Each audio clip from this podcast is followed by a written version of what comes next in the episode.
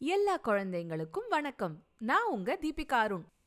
போன தடவை சொன்ன மாதிரியே இன்னொரு கதையோட நான் வந்துட்டேன்.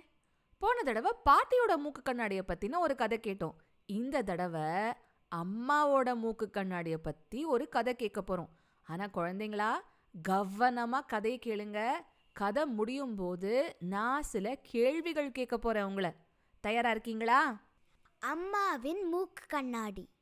எழுதியவர் தனுஸ்ரீ தமிழில் குணவதி படைப்பு பிரதம் புக்ஸ் என் கண்ணாடி! அடடே இந்த குரலை எனக்கு தெரியும். அம்மா தன்னோட மூக்கு கண்ணாடிய மறுபடியும் தொலைச்சிட்டாங்க. கவலை வேண்டாம்.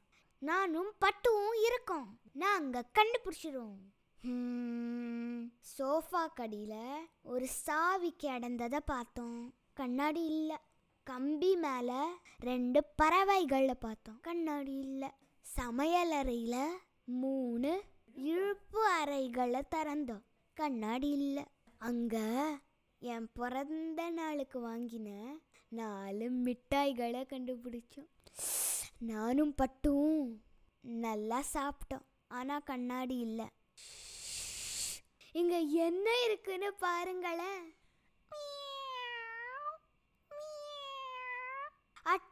அட்டைப்புட்டியில அஞ்சு பூனைக்குட்டிங்க. கண்ணாடி அங்கேயும் இல்லை. ஜன்னல் பக்கத்தில் ஆறு செடிகள். இந்த பக்கமும் அந்த பக்கமும். காத்துல அசஞ்சாடுது. அங்கேயும் கண்ணாடி இல்லை. நாற்காலி மேல ஏறி மேஜைக்கு மேல ஏழு அலமாரியில தேடு தேடுன்னு தேடினோம். எங்கேயும் கண்ணாடி இல்லை. சாப்பாட்டு மேஜு மேல எட்டு பைகளில் மளிகை பொருட்கள் இருந்தது. அது ஒன்றுத்தில் கூட கண்ணாடி இல்லை. அம்மாவோட பைக்குள்ள ஒன்பது விஷயங்கள் இருந்தது அம்மாவோட கோட்டில் ஒன்பது பைகள் இருக்கு. அதில் என்னெல்லாம் இருந்தது தெரியுமா? ஒரு நாணயம் ரெண்டு பத்து ரூபாய் நோட்டு மூணு பேனா நான்கு அட்டைகள் அஞ்சு ஊசிகள் ஆறு சாவிகள் ஏழு ரசீதுகள் எட்டு பொத்தான்கள் ஒன்பது பேப்பர்கள் ஒன்பது பொட்டுகள் ஒன்பது விதைகள். கண்ணாடி மட்டும் இல்லை. நானும் பட்டும் அம்மாவை பார்க்க போனோம். அம்மா அம்மா. என்ன கண்ணாடி கிடைச்சதா? உங்க கண்ணாடி உங்க தலை மேலேயே இருக்கு.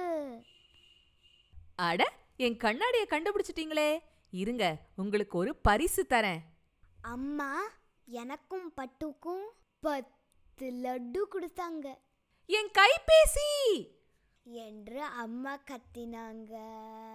மறுபடியுமா என்ன குழந்தைங்களா உங்களுக்கு இந்த கதை பிடிச்சிருந்துச்சா? இப்போ நான் ஒரு கேள்வி கேட்க போறேன். ஒன்று ரெண்டு மூணு நாலுன்னு இந்த கதையில் வந்த குட்டி பொண்ணு பல விஷயங்களை கண்டுபிடிச்சா. அதை வரிசைப்படுத்தி என்னென்னு உங்களால் சொல்ல முடியுமா? கவனமாக கதையை கவனிச்சிங்களா? இல்லையா?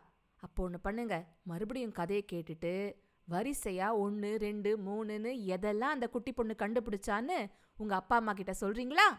சபாஷ் இன்னொரு கதையோட சிட்டுக்குருவி பாட்காஸ்ட்ல நானும் நானும் உங்களை சீக்கிரமா சந்திக்கிறோம். அது வரைக்கும் சிரிச்சுக்கிட்டு கிரிச்சுக்கிட்டு சந்தோஷமா இருங்க.